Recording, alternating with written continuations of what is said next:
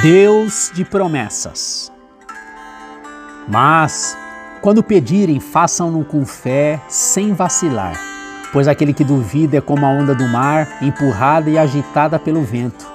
Ele não deve esperar receber alguma coisa do Senhor. Bíblia Sagrada, Tiago capítulo 1, versos 6 e 7. Charles Spurgeon foi um famoso pregador batista inglês. Certa vez, enquanto falava a seus alunos de seminário a respeito da oração, um deles lhe perguntou como se pode saber se as orações são mesmo respondidas. Spurgeon, então, tirou do bolso um relógio de ouro e o colocou sobre a mesa, dizendo que quem quisesse poderia levá-lo. Os alunos ficaram muito agitados. Uns simplesmente não podiam crer que um relógio tão bonito pudesse ser dado desse modo. Outros comentavam: e se eu quiser pegar o relógio e ele decidir tomá-lo de volta, eu ficaria envergonhado.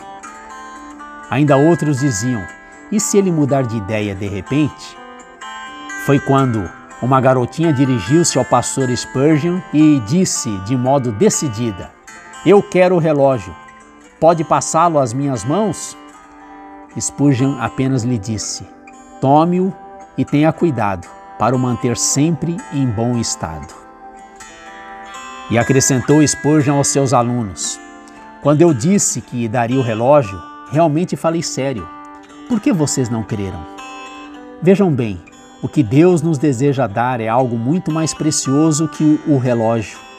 Ele nos quer dar seu próprio Filho e seu Espírito Santo para serem presentes em nossa vida. Por que, então, estando Deus querendo dar tanto, estamos ainda hesitantes em receber?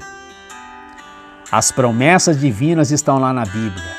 Se precisar, clame a Deus por socorro, hoje ainda. Ele fará o que você quiser?